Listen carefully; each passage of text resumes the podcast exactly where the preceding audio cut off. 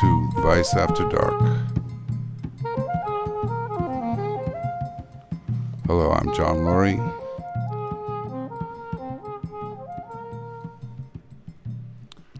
Hello, I'm John Lurie. And I'm basically a painter. I concentrate on painting.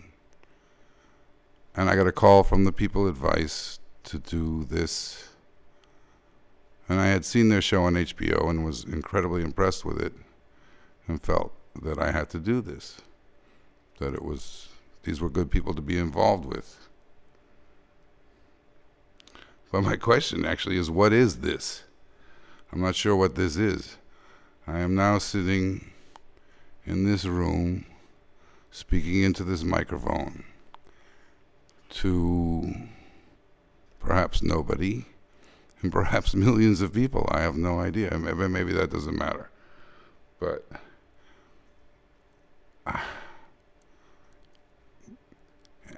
if I just sit here and give you my opinions, that kind of makes me Rush Limbaugh, and I, I don't want to be Rush Limbaugh. I don't like Rush Limbaugh, and uh, so I'd like you to call in. I would like you to call the number 347 474 0415 and tell me what you would like to hear when you get home from work and your boss has been an asshole. What would you like to hear on this show? If you have a better idea, I mean, a better thing would be something that would be good for the world. But I might not be your guy there to really help you with that. But the, but but thoughts like there will be no edible fish in the ocean by 2048. I mean, my mind just kind of stops there. I hear that fact, and I just kind of can't continue after that. I can't, I can't, I can't think. I don't know what to do. So, I, you, you know, in order to go through your day, you have to block that out of your head. But if you're like a genius and you have some idea of what, what, what could, could do some good, then please do call in. Also, if you can sing two notes at the same time, you must call in because I have a, a project that will make Charles Ives spin in his grave. So here I am. I'm not on the radio. I'm not on the TV. I'm on a podcast, which I think is a terrible word. Podcast. Podcast. And even if I quit right now and walk out of this room, I will have been a podcaster my record will say, I am I have been a podcaster. There's got to be a better word.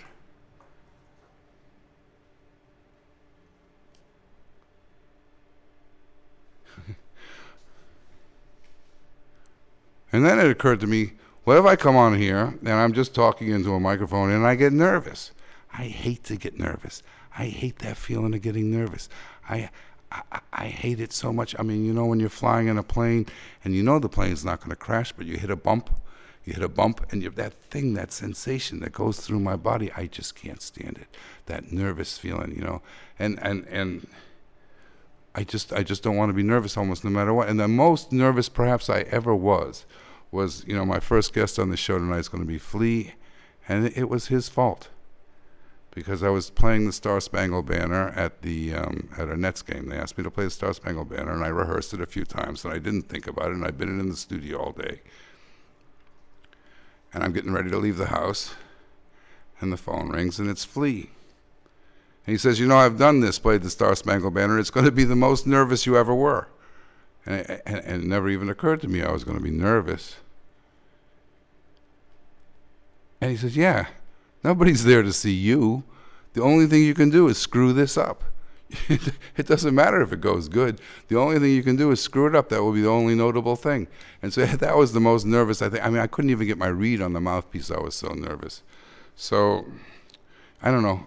Uh, maybe I'll take a caller. We'll see what happens here. 347 474 0415. Tell me what you think the show should be about. Hello, are you there, caller? Yeah. What's your name? It, uh, my name is uh, Ian Hilland. I'm actually in my university library right now. I didn't think this call would go through. Well, yeah, you're actually on the air. Oh shit! Oh, I'm sorry, Ian. I didn't mean to shock No. you. No, that's really cool. I just didn't expect that to actually work for me. I didn't think it was going to work for me either. Can you sing two notes at the same time? Can I say what? Can you sing two notes at the same time? Two notes at the same time. How? Here, like, it, uh, let me try this. Look. Ah! Oh, okay. You can you hear that? Ah. That's almost it. Anyways, do you have an idea? What, do you have an idea what the show should be about? what this show's supposed to be about? Should be about.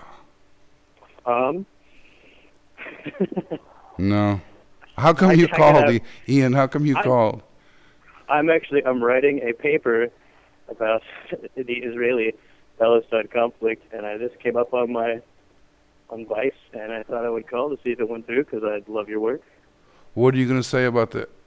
Maybe I don't know if I want to get into that topic right off the top of the bat. But On your on your first show. yeah, it might just be like yeah, that, that just leads Oh, to just It's whoosh. no, it's, it's nothing. It's it's just looking for bias in media reports on both sides. Oh wow, that's going to be a long paper.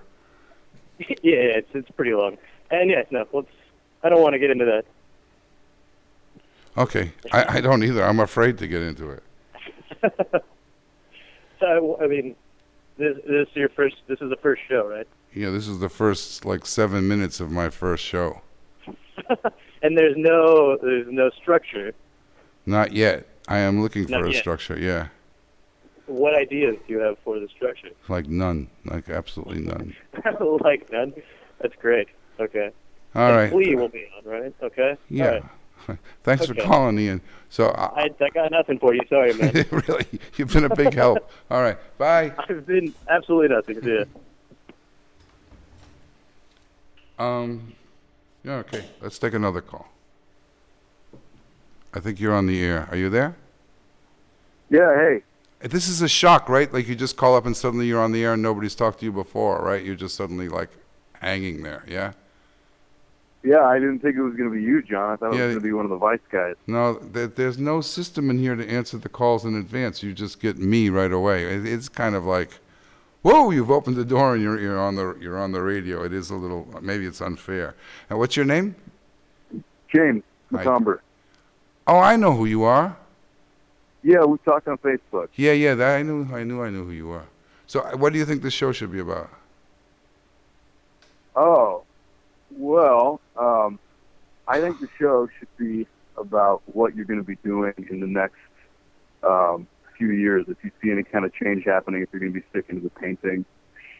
I mean, one thing, one thing that I think, did you do voiceover stuff uh, other than? Um, I know you did that little spot on Spillane with John Zorn. I really like that. Yeah. and that made me think, man, you got a great speaking voice. And I No, no, like, no. uh, I do, I do voiceover work. I've been doing voiceover work for a, for a while. Oh no, shit. For for what companies or uh, for who? you know, I had Lyme disease and I was really, really sick, and I have this great voiceover agent, and he he was worried about me, and he got me the job doing Animal Cops, and it was like I could Really? barely, yeah. And I used to do the voice for Animal Cops, and then um, I was um, uh, Molson Ice, and um, Toyota Corolla. Now that's moving you forward. What else? I did a bunch of them. What was the last one? Toyota Toyota Corolla. Yeah, I said. Well, you're supposed to call up and give me ideas for what the show is about. Or unless you can sing two notes at the same time. Is that is this not jogging your uh, your mind?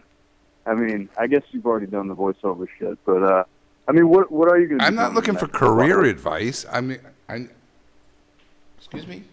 Excuse me? Well, I'm asking. I guess I'm asking what you're going to be doing because I don't know. I don't have a clue. I mean, I'm painting, basically. I'm painting. I came back here to do this, and then I'll probably go back to painting. Um, that's kind of what has m- my heart at the moment is the painting. All right, I think we're going to talk to somebody else. Bye, James. Hello? He's gone? Hello, are you there? Yes. Who is this? this is Robert. Hi, Robert. You're on the air. All right. This show is genius. Well, not yet, but it has the potential. Well, we've already had a show about nothing, so I don't know. Knowing, especially if he's going to be on, I'd say you start with the mundane. Okay. Where are you? San Francisco. How is it there?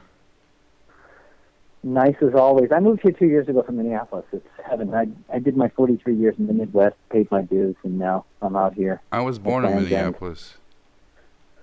Yeah, it's a great town. I, I left when I was young. C- Congratulations on the World Series, by the way. Thank you. Do you care? Yeah, it's nice to have a winning team. Uh, sort of, you know, at that stage, yeah, it's fun. What do you think the show should be about? Man, with you, uh, that's a tough one.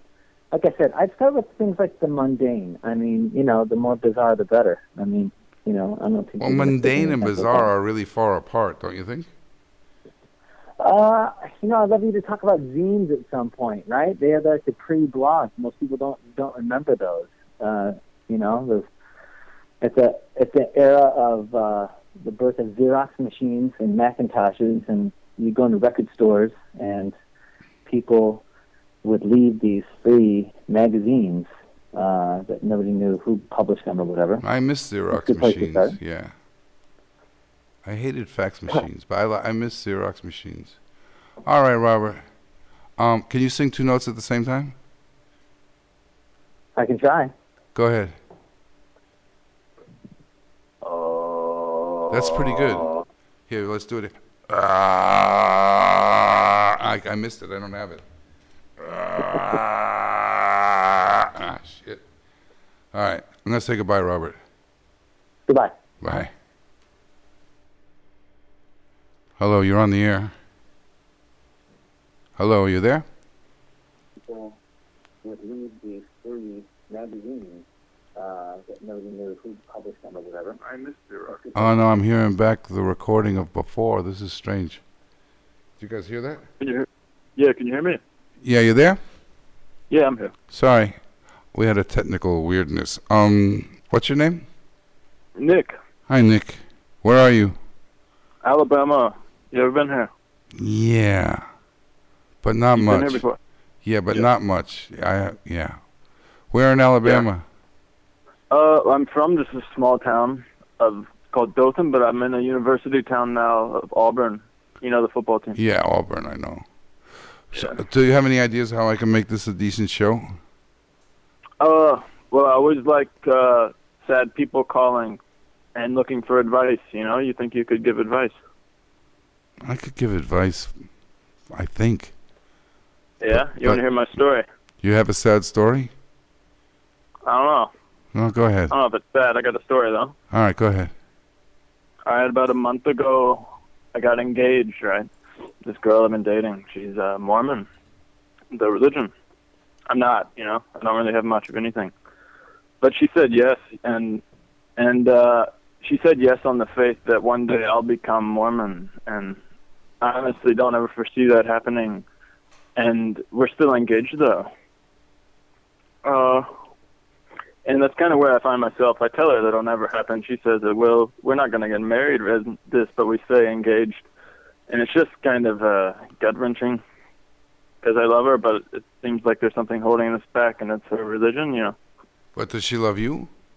Yeah, yeah. She wants to get married. She loves me more than anything in the world. And why does she want? And- why does she want you to be a Mormon? Because because part of her religion is that the one she marries, marriage is a big thing in her religion. The one she marries must be Mormon as well. Did you happen to read that Jon Krakauer book, Under the Banner of God? No, I haven't. Whoa, you should read that. Um, Yeah, it's worthwhile. Well, it's just a terrifying book about the start of the religion, though. I don't. Yeah. Um, she, Yeah, I mean, she I- loves I- you. She should marry you. What the hell? You she could. You know, but you don't. I, I'm, what I'm saying, yeah. well, but obviously she thinks something different. So Yeah, part of me says like, hey, break it off, and then she'll realize like, oh, then she'll like realize that what she really wants is you know to be with me. But who knows? It's a big thing in her mind. You know, her, you know, it's something she's had her whole life. You know. yeah, I mean, I. So what? What are you asking me actually? How can you trick her Uh, into marrying you? No, I guess there's no real advice for my situation. Uh, maybe there's the part of like cutting it off in hopes that it'll come through, but then then I'm stuck Not in if like you love each other. I mean, you you love each other. You got to figure something out. You, I mean, you know, no. you Yeah, maybe maybe there's you no don't play some had, you game know? of cutting it all. I hate that game. You know, oh, I'm going to make it like I'm going to end it with you so you come after me. That's a fucked up game. I, I- Yeah, and I people play that all the time. But look, the last thing I want to be doing is doing having a radio show about romantic advice because I mean I'd really rather have an arrow in my head because I'm not I'm not the guy for that. I'm s- how old are you?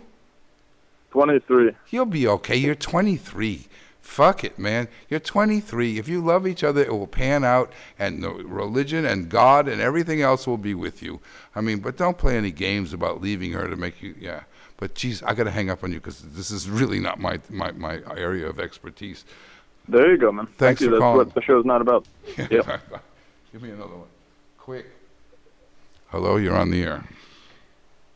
Hello? Wow, I'm on the air. Yeah, sorry, I'm so Wow, so am I. Huh? let's let's kick this up a notch. We've, we've got all these stoners calling in. We gotta. I didn't think any of them were stoners. Actually, I don't think Ian was a stoner or Robert or I don't think that any of them were stoners. Well, think? you know that might be an unfair assessment on my Yeah. part. You're right. I, the college kid calling in with his paper, and yeah, that's a generalization on my part. But uh, wow, man, this, this Wha- is, uh, what's this your name? What's, what's your name? Uh, this Andrew. My name is Andrew. Where are you, Andrew? I am in northern Massachusetts, Where in northern Massachusetts? uh, a little town called Tyngsboro. I never heard of. You know, I went to I went to high school in Worcester.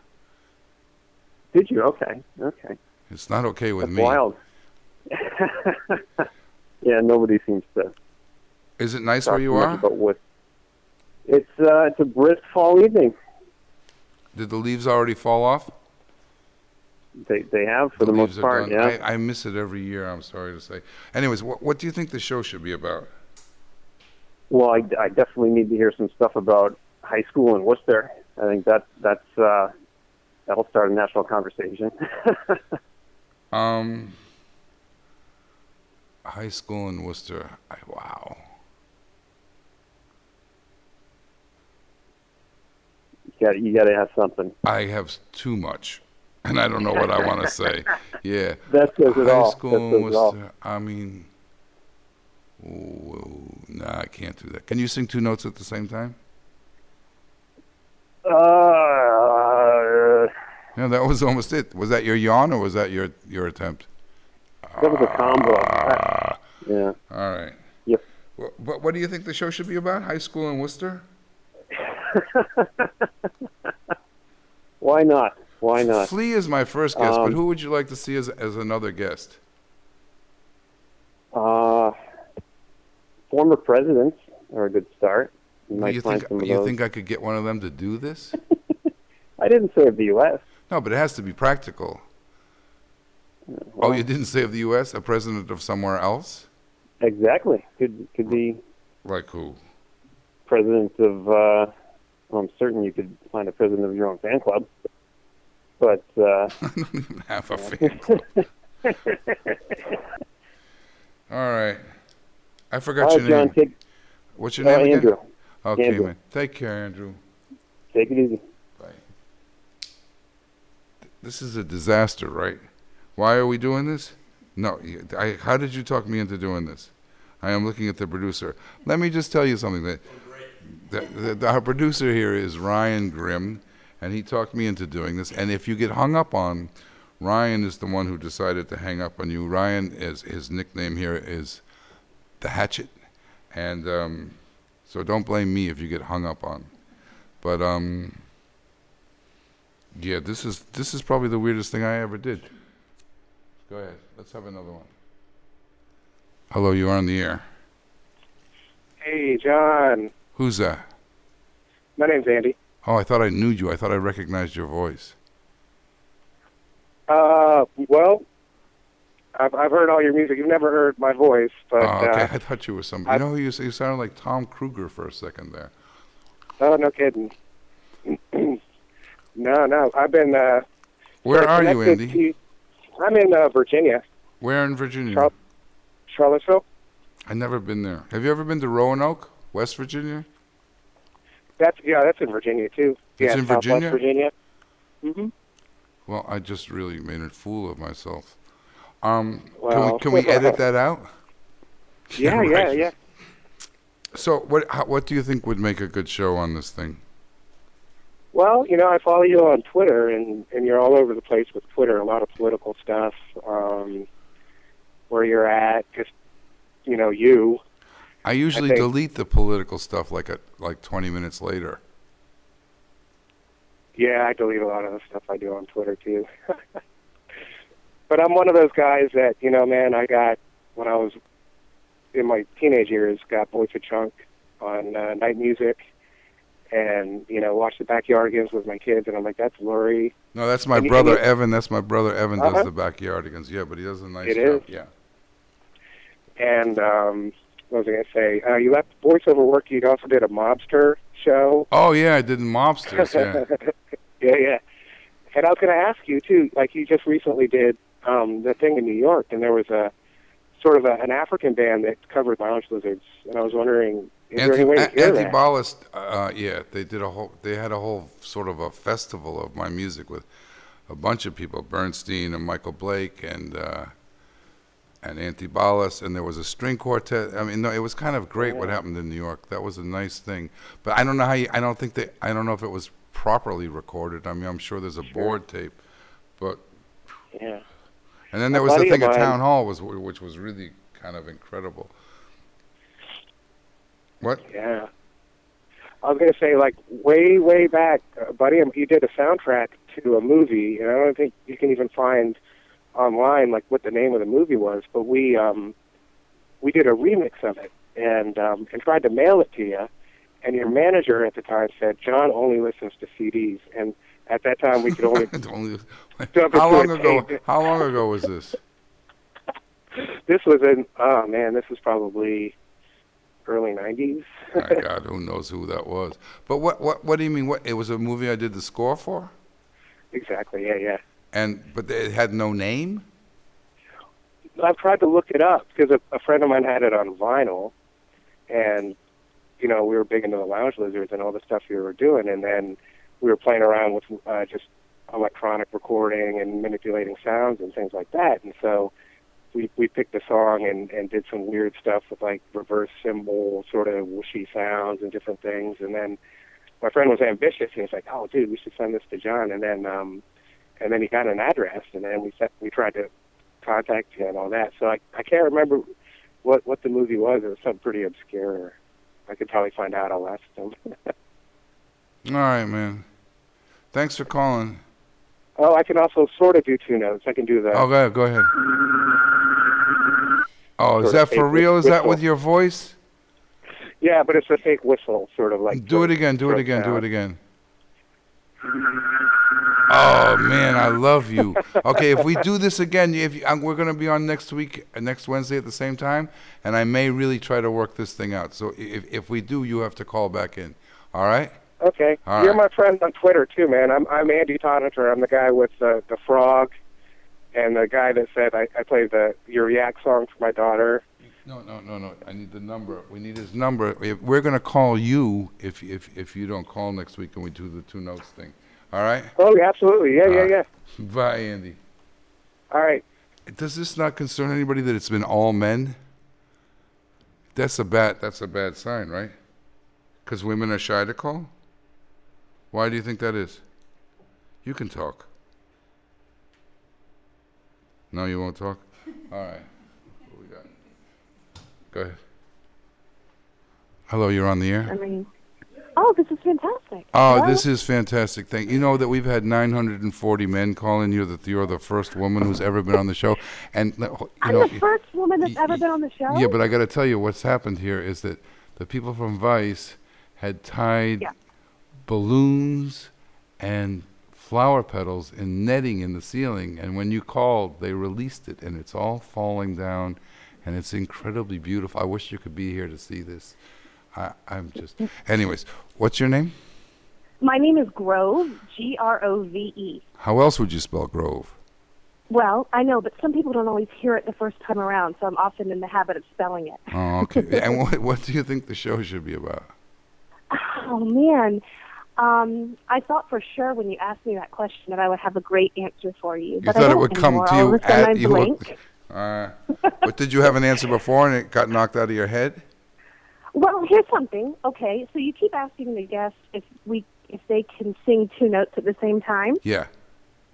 which I cannot do. No way ever. But have you seen the documentary on Paul Pena? No. He's the gentleman who he wrote um, Big Old Jet Airliner. Mm-mm. You know that that song? No. I know who that is though, but I don't know that song. But Well, anyways, he did that that chant, the the um the chanting where they that, that guttural throat chanting where they could do multiple yeah. notes at one time. Yes, it's beautiful. It's amazing, yes. Can you do it? Sometimes. Really? Yeah, but I mean, I'm live on the radio here, and I, I, I have to find it and see if I can do it. So hold on. Okay, Uh, okay.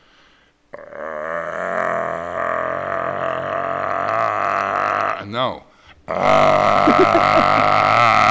no, I can't do it. Shit, I was doing it at No. home. I had three notes at once at home, and and now I mean, I guess I'm having uh, what do you call it? Performance fuck up.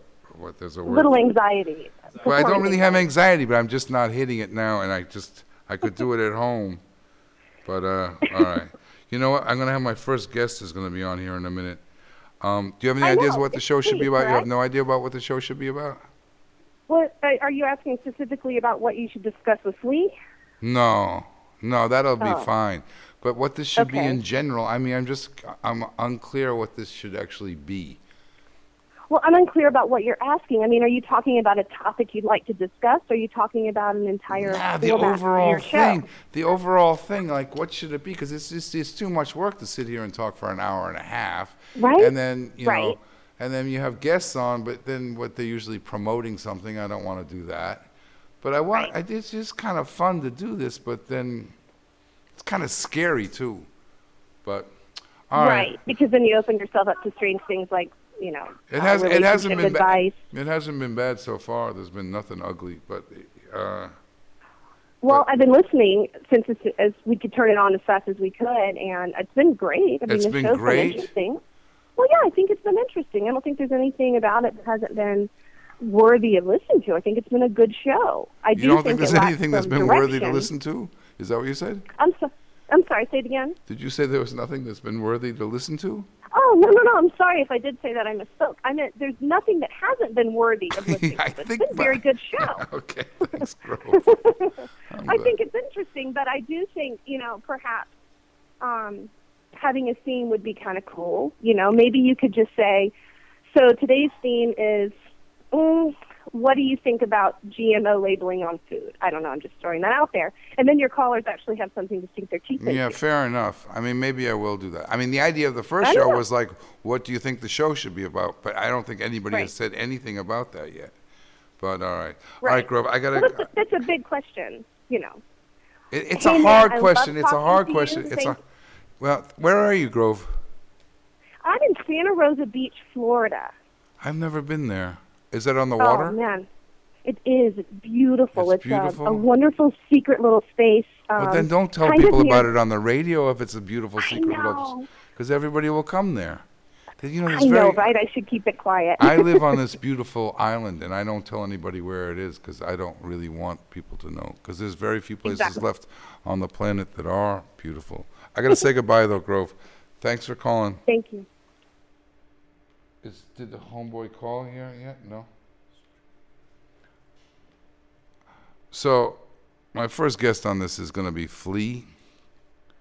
And I met Flea a long, long time ago. I guess 1982.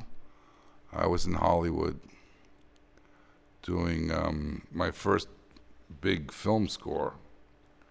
And they hired the weird guy from New York, but then they hired somebody else to make sure I didn't screw up. And and this guy was basically doing the orchestration and hiring the musicians. But I wanted this really, really funky stuff to happen on the bass.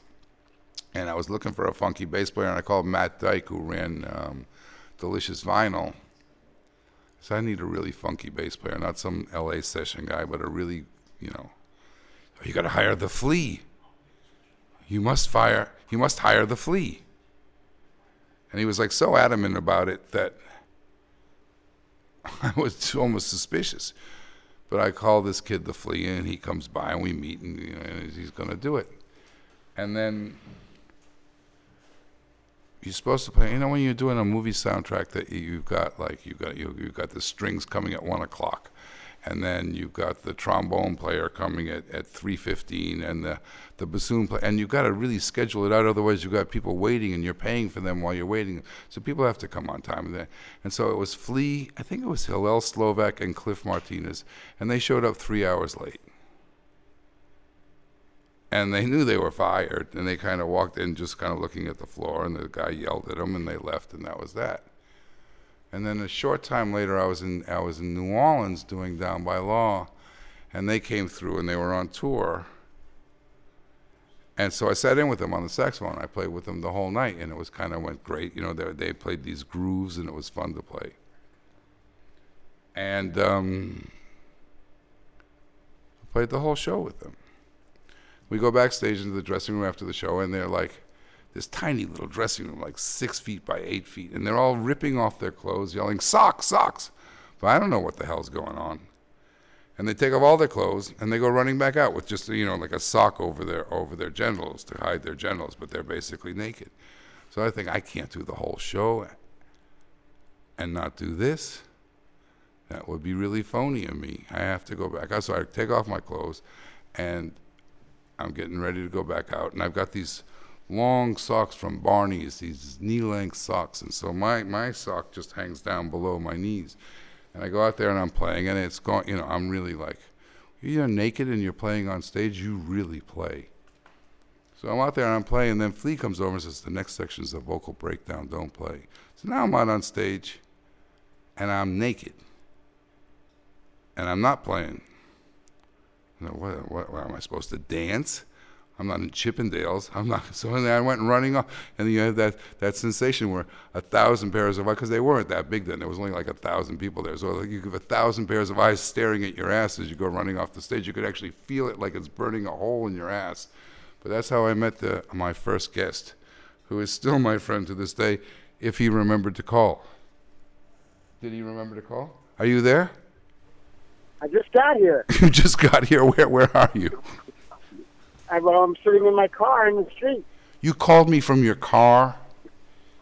Yeah, well, I I uh, I was in the Korean spa, and I knew that it was time to call you, and here I am. That's how you do this this kind of stuff. It's like, oh, I'll call. Man, you're really in How- show business. This is just like this is just part of your day. This is a big deal to me. This is just part of your Really? day. You're- Huh? I know, but that's why I'm here for you. You gave me my start in show business. I did. I'm sorry. there must be something else we can do. yeah. well, how's the show going? I don't know. It's really bizarre. I've been taking these calls and people call and I talk to them and it, uh, it's probably good when I forget that I'm on the radio and it's probably bad when I remember I'm on the radio. Do you know what I mean? Right. Well, do you get to edit it? I mean, like. no, this is live. This is happening right now. Oh, that's great. Well, it's yeah. So Um. So, what are we going to talk about? Well, I would thought we would talk about basketball, but I should explain to people that you're a Lakers fan and I'm a Knicks fan, and at the game the season is like seven seven games old, and uh, both teams have had five game losing streaks, and they both suck, and so we can't really talk about basketball. Plus, but I do want to say this. Well, we could talk a little bit. All right. Well, what do you have to say? Well, I have to say, as much as I've always hated the Knicks and wanted them to slip and go blind and you know get terrible diseases, I now that they've got Derek Fisher and Phil Jackson, I I feel a strange love for the Knicks. It's a, it's a weird. See, I knew that would happen to you. Yeah, but that's not. You can't hate the Knicks and then they get people you like and then you like them. I know, but it's not just that they got players that I like. They've had many players that I like, you know. Um, but now they have Phil, who I love as sort of their sensei and their guru and their master, and they have Fish, who's just one of like the the humble workhorse of love. You think he's going to do okay as a coach? I- It's hard to tell, but I, he had as much to do with the the five. You know, he got five rings with the Lakers, and he had as much to do with those as Kobe or Shaq or anybody, just by his ability to bring the team together in times of No, he's a a really solid, intelligent team player. No, he's great. But I mean, as a coach, especially with this group, the Knicks really just have a problem. They just have, they really seem to have psychological problems as a team. But I, I want to say this: the Knicks, the Knicks have sucked forever, and in a painful way. Sometimes they've even had talent and sucked, and you yeah, yeah. have rubbed my face in it. You have laughed at me. So the Lakers have had great teams and they've had shitty teams, but they've had a lot of great teams. But the Lakers suck now, and I'm not rubbing your nose in it. It's But true. you, but you know, I it's so know that when I- painful when your team sucks, and then your friend calls up and goes, "Ha ha ha, your team stink." And I just want people to know, know. that you really are the epitome of evil to do that. Yeah, well, you know, especially like when I come when the Lakers aren't doing well, and I come over to your house and I watch them lose, you have sympathy for me. You're like, don't worry, they're going to be better. But when the Knicks lose, I just I'm like, you know, that's because they suck. And know, because you really do terrible do that. evil. Yeah, because I, you know, in every aspect of my life, I really strive to be a selfless, kind person. I, I, I try hard to, you know, dedicate my life to uplifting other people. And actually, you know what? You know what? I, you really are that. You really are. Well, thank you. You really Thank are you. an amazingly beautiful person, except when it comes to this incredible flaw that you have of rubbing my. I know, but I, well, I just look at sports as the one place where you get to be a complete childish, pig-headed moron, and I really savor being that with sports. I think that's fair. And I, and I like being irrational and mean-spirited and arrogant and you know a heckler. You know, you know, Chris Paul uh, yelled at me the last time I was at a Laker game. Yeah, Tell that story. You told this to me, but go ahead. Tell it. Go ahead. Say it. Oh well, I sat. I was on the side of the court, and Blake Griffin was at the free throw line, and I was screaming my guts out. Blake Griffin, you're terrible. You could win win 20 championships with the Clippers. This would still be a Laker town. You're always going to play second fiddle. And and uh, Chris Paul walked up to me in the middle of the game. Walked right up to me. I was sitting courtside. Came put his face like right next to mine and started saying, "Yeah, this is always going to be a Laker town. You're right. It is always a Laker town." like doing some weird whammo reverse psychology on me that really threw me for a loop. And I just was like a deer in the headlights. I lost all my, you know, my ability to to, to speak. I couldn't, you know. I, I mean, I wish I had that moment again to to have a good retort. You know. Yeah, yeah. But you realize how unfair that is. The guy's playing, and you're saying the hometown crowd will never like you no matter what you do. That's not Yeah, fair. yeah. You think you could ever be a Clippers fan? Never, never. I would rather, I would rather wipe, you know, I'd rather wipe my butt with a cactus With a- every day for the rest of my life. A cactus? Is that what you said? Yeah. But Doc Rivers, I mean, he's really a sympathetic character. I like Doc Rivers. Yeah, but it's not a matter of. There's lots of sympathetic characters. Blake Griffin's a great basketball player, but the point is that you know there's something to real to be said to st- sticking with your team through their their their bad times. Well, that And- goes that goes completely against what you just said about hating the Knicks, and now you like them because Phil Jackson and Derek Derek Fisher are there. Well, that's what I said. That's one little weird flaw in my character. Man, this has but- only been like a seven-minute interview. You've already completely contradicted your philosophy on this. I know, but this is sports. I can do whatever I want, and they're all the way in New York, and nobody cares.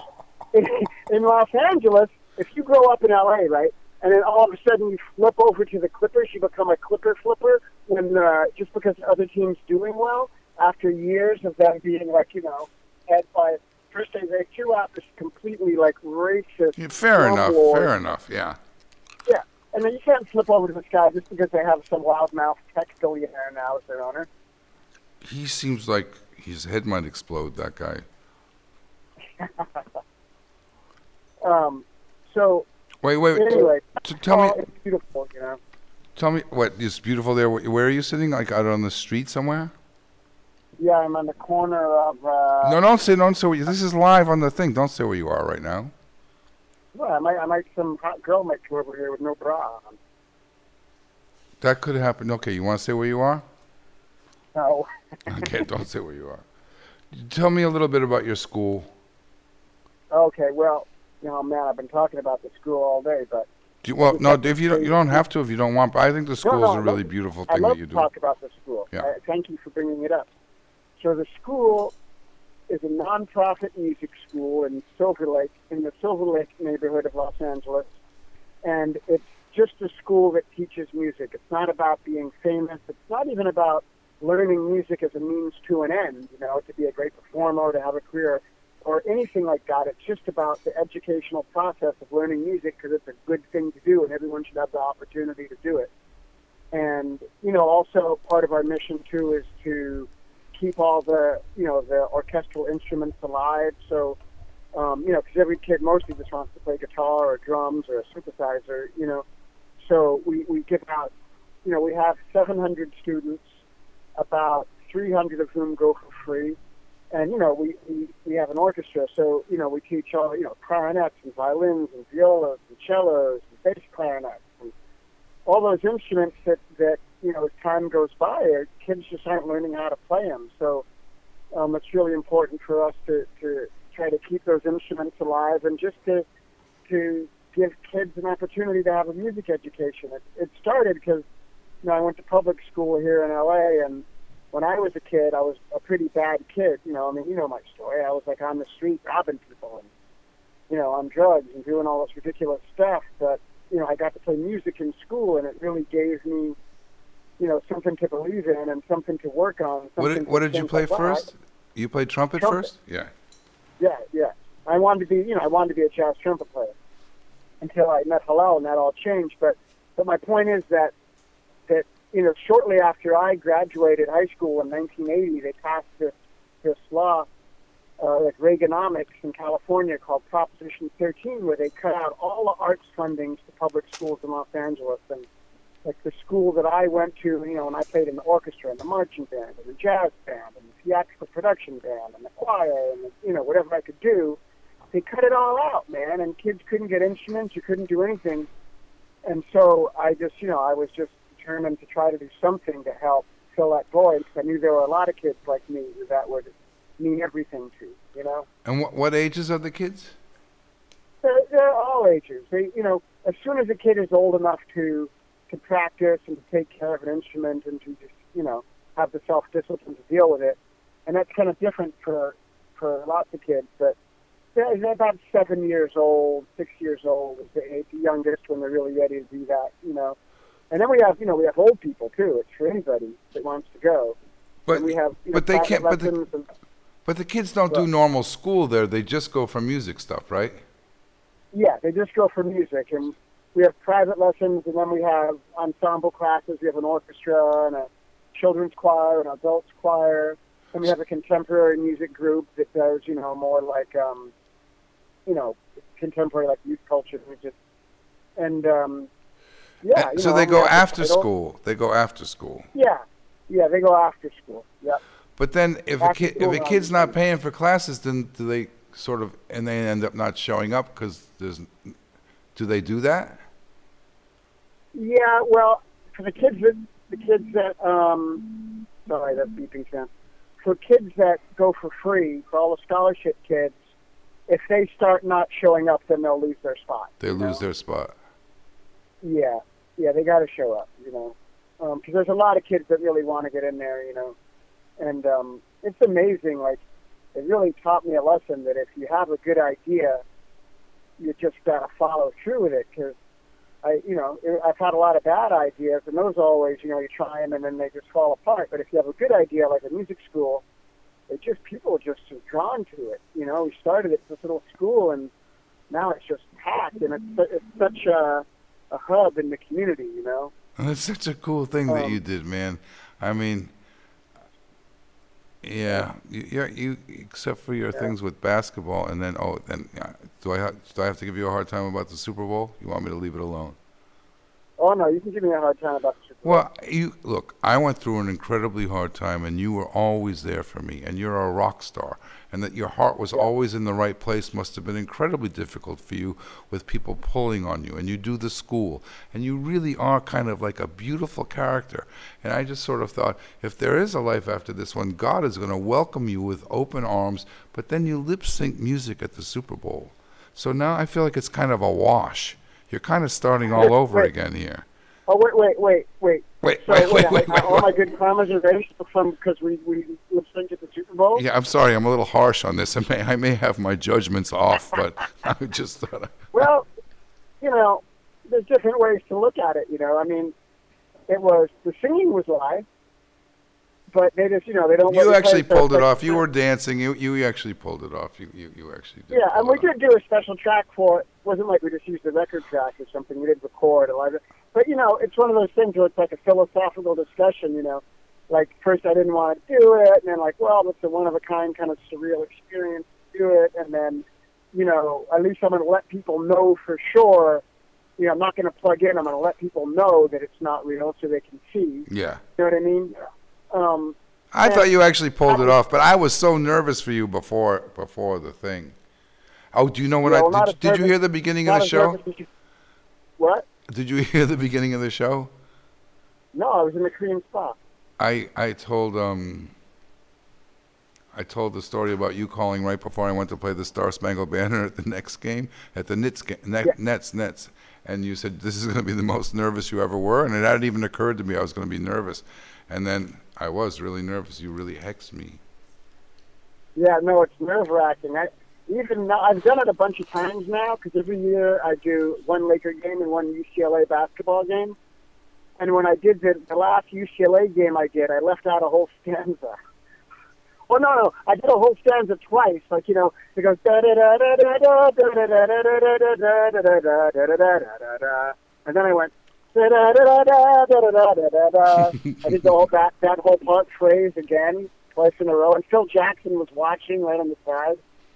UCLA game it was crazy. I mean, you know, John you-. You told me I was going to be really nervous, and it didn't even occur to me I was going to be nervous. And so, okay, just put your fingers where. Don't try to overplay this. Just put your fingers where you know. Just da da da. You know, just play the melody. Don't mess around. And, and I assumed they were going to have a stinky mic, and it was going to sound horrible. And I go out, and it sounds beautiful. And I go, I got this. Oh, I got this. And then I blurped, and I, I, I blurped a note, and then I skipped a line. And it still sounded beautiful and i kind of recovered but i'd screwed up. And it sounded really beautiful and then who, who was the, the nets coach was calipari? Calipari and the refs were so taken what i played that they came running over to say and i don't think this happens very often that was beautiful. And i went Wow. and no wait wait on new jersey tv i looked at the ceiling and went i fucked it up i can't believe i fucked it up and they looked at me like I I lost. fucked it up. Huh? That's what I did when I fucked it up. People were complimenting me, and I was like, I fucking blew it. I blew it in front of everybody. That's what you do. I. And then I went. I went You know, I walking. was, talk- I was, I I was wa- talking to this guy today. Like, I got to tell you this. I got to tell you this. This guy wrote a whole thing about how Marvin Gaye, you know, how that's the greatest anthem ever done, and it's the, you know, it's it's the, the high benchmark of anthems, and that no one else should be allowed by law to do any sort of, you know, extrapolations, any sort of improvisation around the, the banner. Only Marvin Gaye. That should stand. Everyone else should do it really simple. No, the best is Ray Charles before the Leonard Duran second fight. That's the. Mo- I mean, I get chills. Did Really? you ever see that? Oh, he does. Oh, beautiful. Ray Charles before No, the Duran. Anyways, am I oh, interrupting your story? No, no, no, but that's not the national anthem. That's America the Beautiful. Still, but he did it like you know as a thing for you know. Right. But I, I agree with but but but Mar- do you know Marvin Gaye's one? No. When did oh, he do that, it? That, okay. After the he did it at the NBA All Star game at the Forum in I, can't, I don't know, eighty one or something. I'm not sure of the year. Can I it see it on YouTube? You gotta yeah, you can see it. Go when this is over. It's shockingly good. But but speaking of these songs, you know what really pisses me off? No. is the God Bless America at the seventh inning of the baseball game. No, what is that all about? It's all about bullshit. It's all about pissing me off. First of all, it's not the national anthem; it's a pop song, and it's and if they started doing it because after 9/11 and there was you know flag waving fervor after 9/11, someone did "God Bless America" during the seventh inning stretch. Which And- it made sense right after 9 11, you know. And, but now they, they feel Yeah, compelled all- to do it, and it's just a weird, it's a little strange. Yeah, well, they all then then they all started doing it because they didn't want to be out patriotic by some other team, and so they all started doing it. Then it became this kind of standard thing that they do. And like, okay, I can get it at the time. It was like a time everyone coming together, but it's like I don't want to sing that shit. I want to sing "Take Me Out to the Ball Game." That's what you're supposed to sing. Yeah. Can I'm you do that thing of it. take me out to the ball game, but removing, like starting at one note, one word late?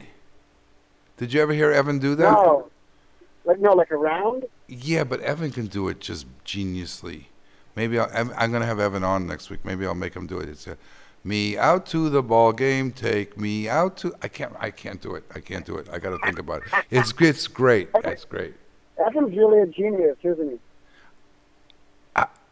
Yeah, I think he. I don't know. Yeah, I think he is. I w- He's also just I- one I of the sweetest creatures on the planet. I know he loves you so much, man. That doesn't much you know, makes I- him sweet. You dope. I, I was thinking, I was thinking today about um, that story you told about him answering the phone. You know, when we did the show in New yeah, York yeah, yeah, yeah. last month. Yeah. And what was who was did he say he was on the phone to the important phone caller? Yeah, I got to fill up time anyways. Do you mind? I'll tell the story. Yeah, tell the story. I'll tell you after you hang up. He was Mighty Mouse. Oh, okay. I and I just love the idea that you got to tell a story now. Just tell it. Doesn't take long. All right, this is 1958 or whatever, and my father is waiting on this important phone call from somebody. And somebody more powerful than him, and he's putting my father in the situation of waiting and making him kind of squirm. And Evan would be rin tin tin for a week and insist on having his food in a bowl on the floor, or he would be Mighty Mouse. And my father's waiting for this call, he's waiting for this call, and finally the phone rings. And Evan comes flying across the room, and he answers the phone, and it's got to be the guy because this is 1958. The phone rings once a day. It's like, you know, it's the call. And I hear Evan goes, No, this is Mighty Mouse, and hangs up the phone on the guy. and I go, Evan, what did you do? Evan! But my parents were fine with it because Evan being Mighty Mouse was more important to them than this guy's call. And somehow, Yeah. for for what it's worth, that's how me and Evan and my sister Liz ended up being who we are because Evan being Mighty Mouse was more important. Yeah, it's so cool. You, you, know what I love about that story beyond like the, the good parenting part of it? Did he never lip it's sync like- at the Super Bowl? Well, I know that you guys would both lip sync the Super Bowl if they asked you. You so think you think I would do that? Hell fucking yeah. Really? Uh, you know. I, mean, might don't if I know. was in the Chili Peppers. Yeah, but, but what if they asked the Loungers to the Super Bowl halftime show, but you had to lip sync? I don't think. So. I don't know, man, because you're in this Tell other. the truth. You think? Tell the truth. I no, I really, I don't think so. But I'm never in that thing. I mean, one thing that was shocking to me was like when I was play with you guys and stuff, and we would ha- you would have some new song, but you wouldn't be allowed to play it until the record came out. That really, I was like, It's how? not like it wouldn't be allowed. We wouldn't want to. Really? Yeah, yeah. No, we're allowed. We can do whatever we want. You can? But yeah, yeah. But wait, I had something good to say. Oh yeah, no. The thing about that I really like about the Evan story is that these days, like back then, I mean, like when I was a kid, and you know, I don't know, we're pretty close in age, but like when the phone rang in the house, it was like a big deal. Yeah. No, it was a big deal. Yeah. Someone's on the phone. Like this contraption is ringing. There's going to be a person on the other end, and nobody knows who it's going to be. It could be anything, and it was like a deal. It was like a phone call. You know, it was like someone coming over. It was like, and now it's like you know your phone. It's like it. You know, it, it Yeah, it's endless. every, Yeah, you know, everyone's like has their, their phone up their butt. No, and this was a long. really important call too. And it was like you, most parents would have been like, "Evan, how could you do that? You know, you're you're you're punished." But no, they were really okay about it. I, I'm really impressed still with them that about that. Hey, you know, I love you very much. Did you know that? Uh, I love you too. And I'm 10 years older than you. I just look good. I'm exactly 10 years older than you. Um, oh, is that right? No, well, when's your birthday? In December 14th, I'm, you know, I'm two months behind your birthday. You Uh, just turned 52, right? Yeah. I'm going to be, you ran the marathon, right? When did you run the marathon? Couple of years ago, I'm training for one right now too. I'm going to run the Bhutan Marathon. I told you that. I'm impressed with that. So listen, there's a guy on the staff here who lives in Australia, who's from Australia. There is no Yeah. place Congo. Yes, there is. No, There's nobody. uh, Nobody from Australia has ever heard of Congo. Yeah, it's a small little town they don't know about because they're ignorant. It's a fine. Is that really the name of the town? Yeah. The the, the town is Moruya, and a little a village near off the town of Moruya is like where you go for fish and chips and the health food store and your your supplies, the hardware store, and then Congo is a small little village by the town. Do people know that you don't eat food? I eat lots. Of, You really don't. I mean, I lived with this guy several times, but when we were in Australia, and there's nowhere to go except for that one fish and chips place. The the guy doesn't eat food. I don't. But you just did the marathon, so you must be doing something right. But you really you don't you don't eat food. What, when was the last? What's the? Did you have any protein today? I did. Well, I'm eating animals now. Oh, you are. Yeah, pigs' anuses and you know donkey. You don't eat any and shit. pig's anus. Nobody eats pig's anuses except for in hot Hey, dogs and there's, stuff. there's, there's an anus in every Dodger dog. in every what? in every Dodger. I can't I even to the Dodger understand game, you. I have a Dodger. When I go to the Dodger game, I enjoy a Dodger dog. And I Oh, it's a Dodger it, dog. It sounded like when I said it, it sounded like it would be part of a commercial for the Dodger game. And there's an anus in every Dodger dog. You're doing everybody a wonderful service here by, by whatever you've just done. That's All funny right. to me. Oh, I saw your movie last night. You were good in the movie Lowdown. Thanks. It's And John movie, Hawkes is, uh, huh? A sad movie.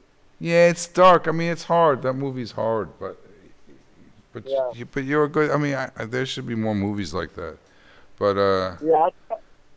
You, you- you know what I, I I like about it a lot? Like, I mean, I think the performances are good in it, and like, it's a cool, like, unique kind of movie, and it's beautiful to look at.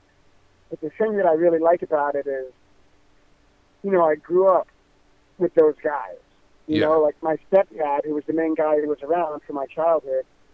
He was a jazz musician, and he was a junkie, and we lived in Hollywood in the '70s. You know, and all of jazz musicians that came in and out of the house all the time, and they'd be jamming in the living room and hanging out and like drinking and smoking weed and playing standards and playing bebop all day. Like those guys, you know, they were all in this like remarkable position, you know, because they they studied so hard to be good jazz musicians dedicated their lives to it, and they just nobody cared, you know. I mean, like you, you know, you played jazz, but you were able to like to make it so it was a relatable thing for people now. Like you know, yeah, and I could make records and make a living. I mean, but but also there's a thing I'm jealous of because they were in, you know, take the drugs out of it. They were in the life of it. They were living in that music when it was alive, and I, you know, Yeah. that's kind of you know. Yeah, also, but come the seventies, they weren't like Yeah. the guys that like my stepdad and the guys are around, and like the Joe Albany character in Lowdown, they they were out of time. You know what Yeah. I mean? Because these guys were still hanging on to jazz the way that Lester Young played it. You know, the way that Fats Navarro played it, and and they couldn't. You know, they couldn't get work. Yeah, there's nowhere to go. You know, and they were, yeah, they had nowhere to go, and they weren't smart enough to like, you know, start at something like the Lounge Lizards or even fusion or like funk. Or they just were all they wanted to play was you know bebop. I mean, you And know, I came to New York with my saxophone in 1977 and met my heroes who were all out of work. They couldn't, you Yeah. know, and it was, I thought they were stars. and you know, and they were just hustling to get by, and it was just a shock to me. It was like they had nowhere to go. I know it's crazy, man. I, I I remember like like you know like I listen to these Mingus records and they're so amazing, you know, like Blues and Roots and Mingus Tom and the Black Saint, and the Sinner Lady, and all those incredible records. And then you see, and here's footage of Mingus playing the stuff from the Black Saint and the Sinner Lady, you know. And you see him at this gig, like in the park, and there's like 12 people. Oh no! See, that's just terrible. Oh, that I just know, right? hurts. And this is like the greatest stuff that America's ever given to the world, like the great American cultural gift. And nobody gave a shit. Oh, that Like, is that is heartbreaking, actually. It's so heavy. But then it's like, you know, and he was actually, you know, right on the cusp of, you know, being amazing. And, and I'm sure, you know, he had his good gigs too and his popular gigs too. I saw him a lot of times. I saw him play a bunch of times. He was Wow, pretty great. Yeah, he was great. You know who I saw that was unbelievable was McCoy Tyner with Sonny Fortune and Alphonse Mouzon. Oh my God! I mean, that band should have been like so famous. I mean, they would just rip your hair out. But I mean, if people don't care about it, people don't care about it. You can't make people care about it. I mean, Yeah.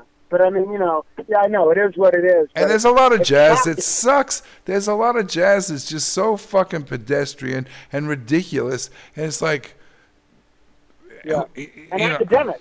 and academic. Well, now it's really academic, but Yeah. But I remember seeing Art Blakey play, man, and I like I never wanted to dance more to anything, no, that's true. you know? Yeah.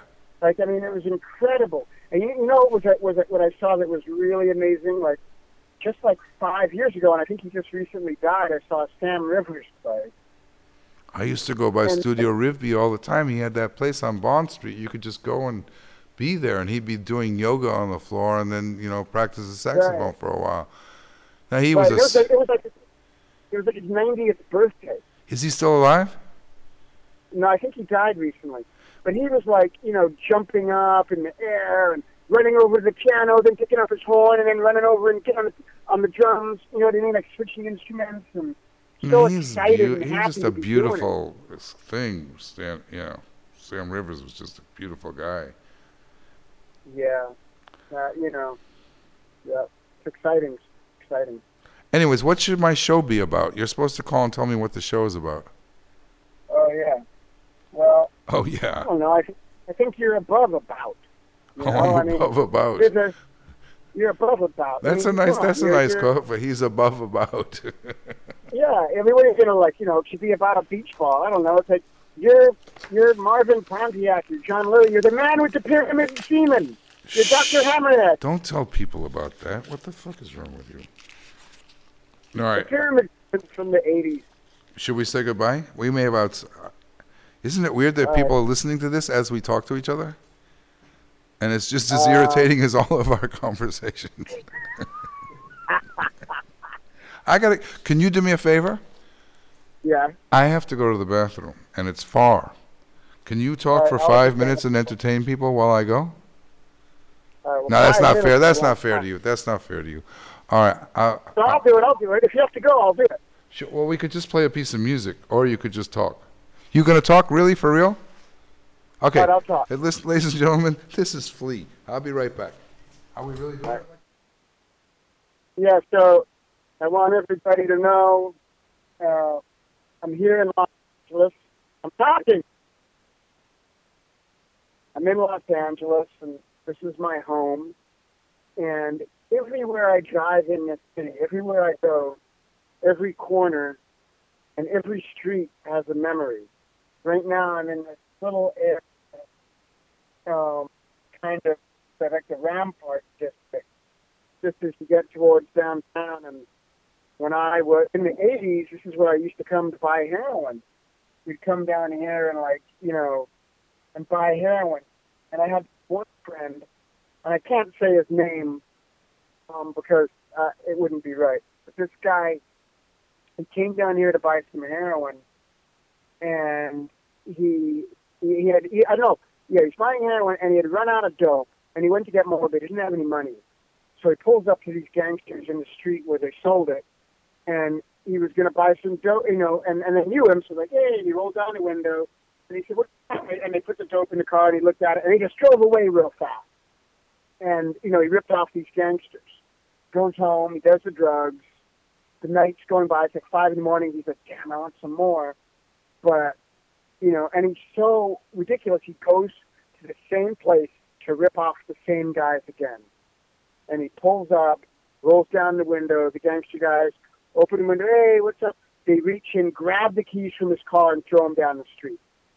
He wakes up like two hours later, just beat to hell, lying naked in the gutter, and um, his car gone, everything gone. And that happened right in this neighborhood where I'm sitting right now. So that's what I have to think about. But it's funny when you live in a town, even as sprawling and weird as Los Angeles is, everywhere I go, I have memories, you know. Do you know that in Los Angeles there's this one bird? And I, I hear it in Hollywood mostly, but it's in the city. And it goes, I guess it goes.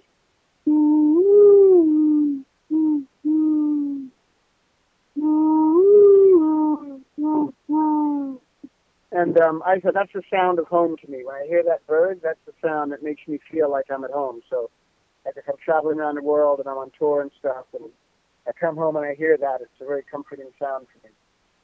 So, uh, Don? Oh. I, uh, I just came out of the Korean spa. I'm getting ready to go to a uh, birthday dinner for a friend. And um, John's coming back. I hear him coming. He's a nice man. So, His paintings are great. what? what Are you back? Yeah, I'm back. What were Where you do I get my saying? Huh? I was I was talking about LA. About like I was sitting here and I was thinking how I had a memory on every street in this town. You didn't get your painting yet? No, but I think it's coming actually. The show closed. The right? show closed. Yeah, you should get the painting. Yeah. No, I'm excited. I, I I'm excited to get that thing. I was hoping you were talking about my paintings the whole time. No, I wasn't. I was talking about this bird that goes. Hey, can you sing two notes at the same time? No, but I know a guy who can whistle three. There was one guy who sang, th- who did three. I don't know how he did it. All right, boy. Wow. I'll, All ca- right, I'll, so, I'll uh, call you later tonight. Yeah, call me later. I'm going like to a dinner thing, and then I'm going uh, uh, driving out to the beach. Oh, well, what are you doing next? Right now, I'm going. I got to go to. I No, no, no. I mean, uh, you know, career-wise, you're going on tour. You got a record. Oh, making a record, making a chili pepper record. What's it called? Don't know. You don't know the name? No, no, we haven't. We just been writing it, pretty much written, so we got to record it.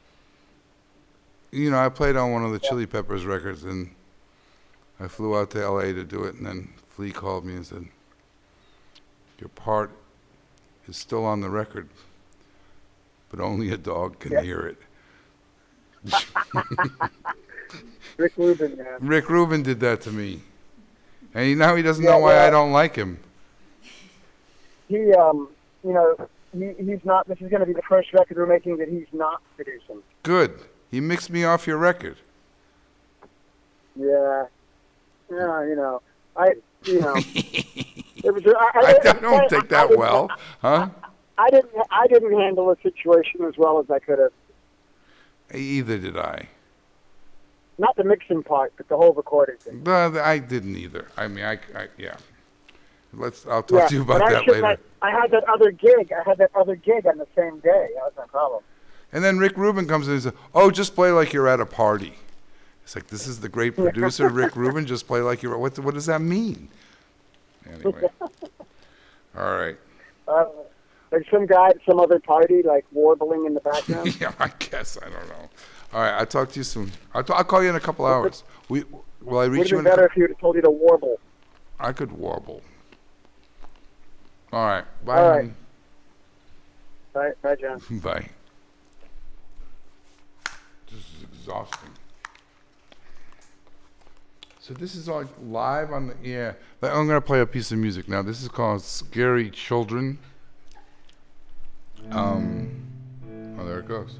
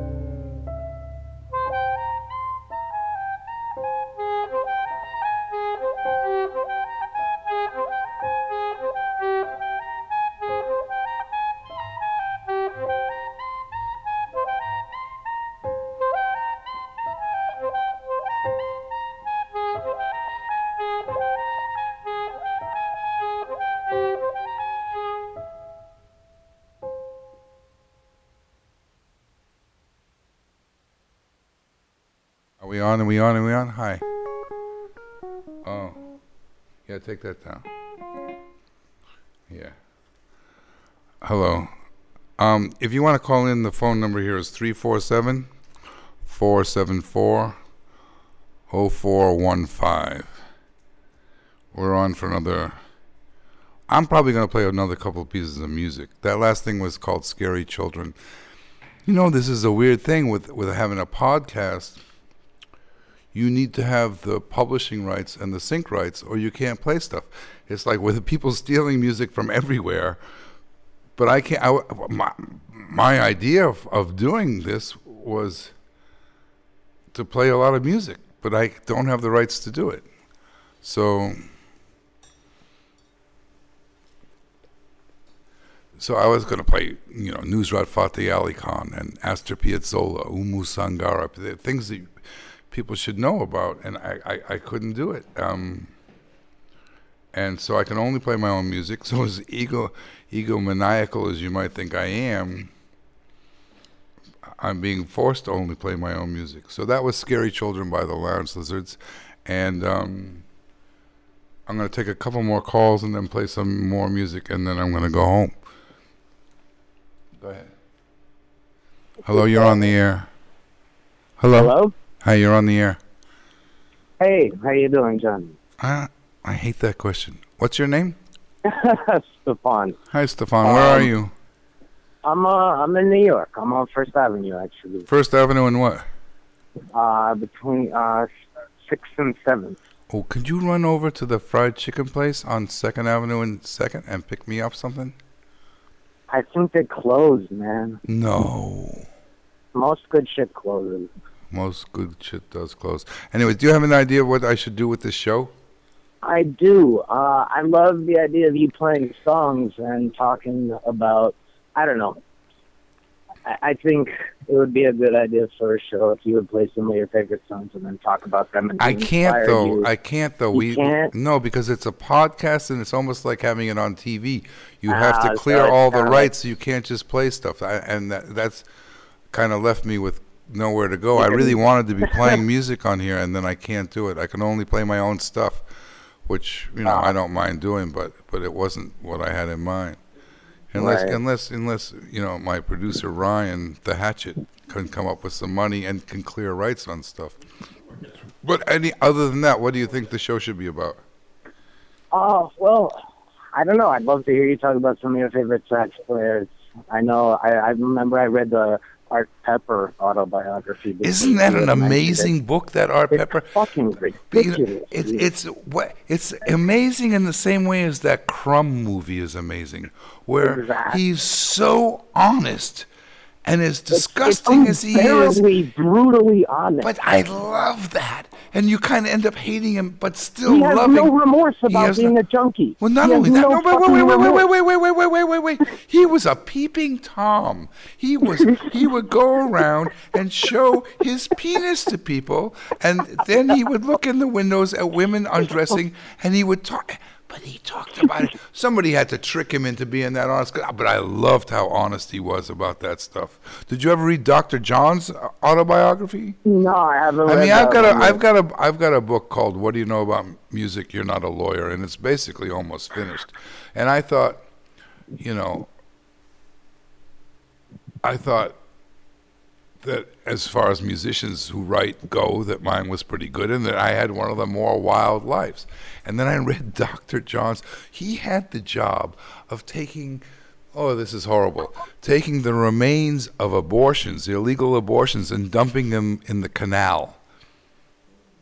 I'm so sorry I said that live on the radio, but it was just like, it was just so shocking. And then he was in jail, and some record company took his music that he was half finished with and released it.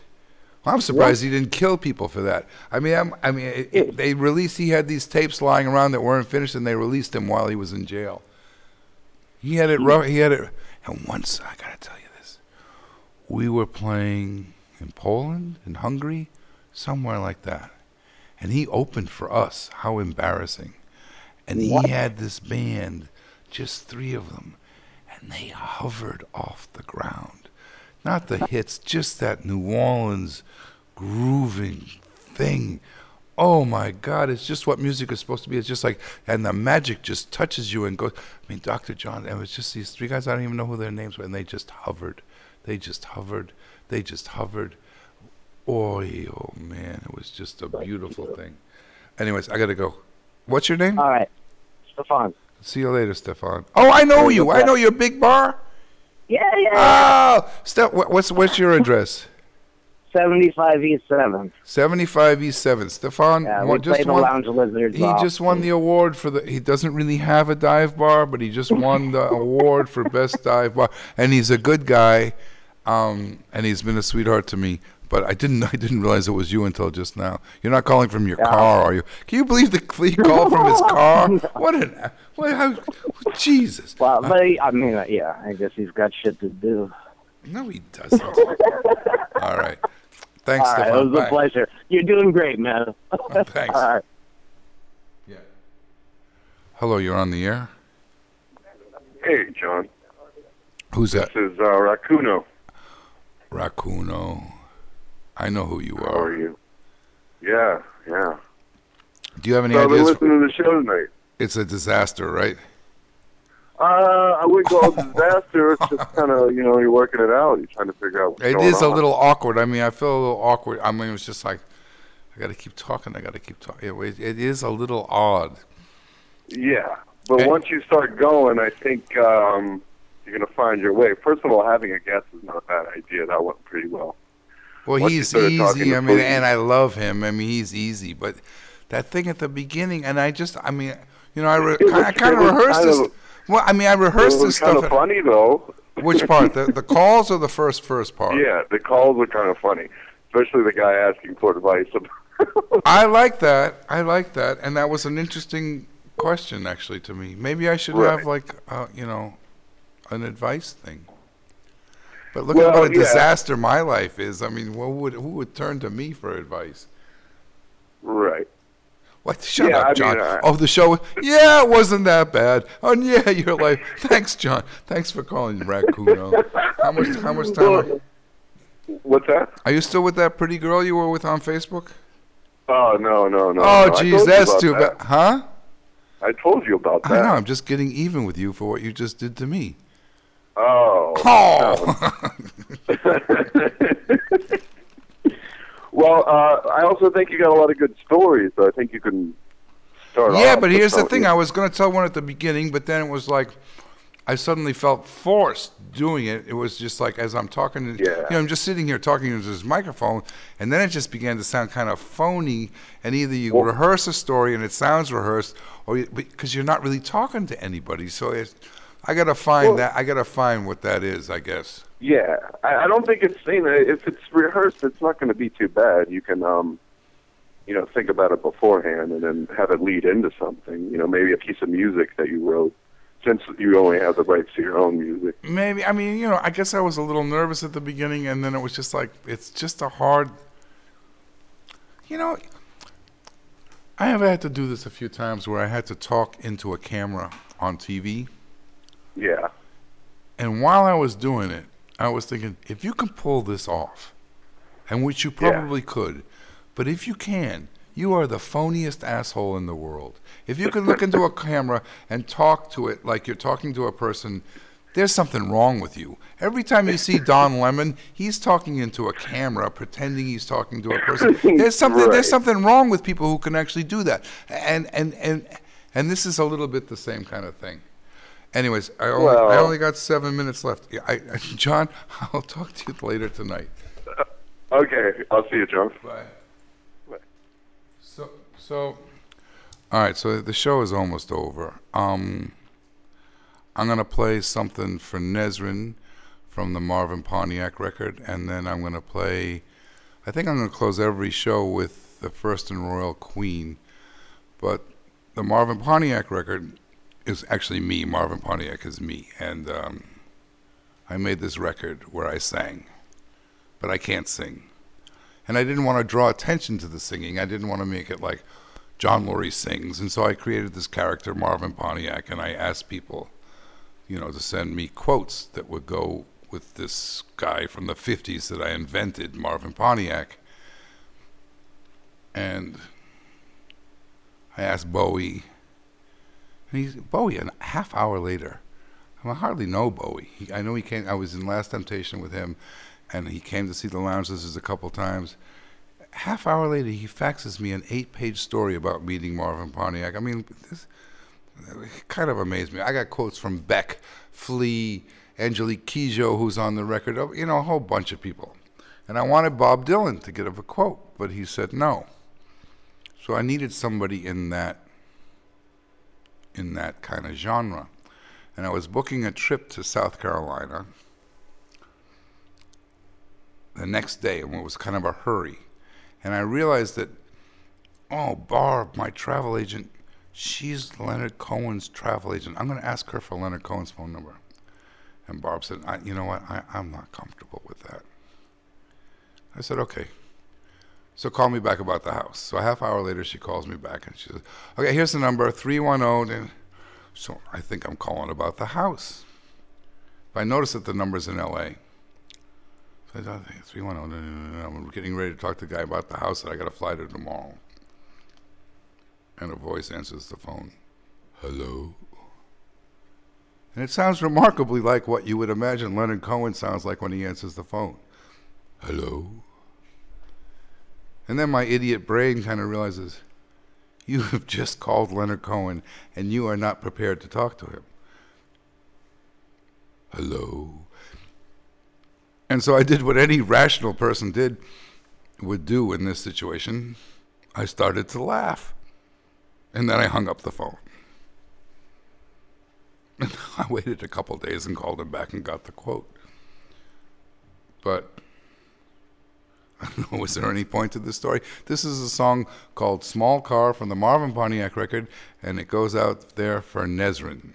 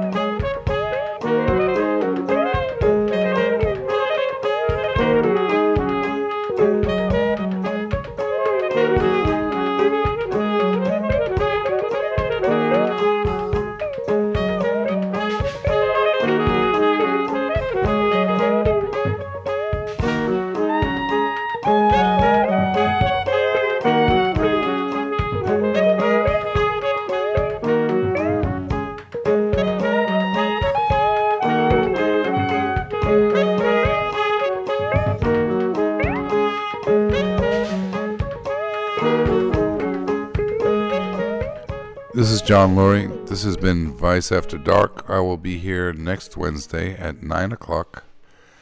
And your job is to suggest who would be good to have on the show and how the fuck we can convince them to do it. Thank you very much for listening. Good night.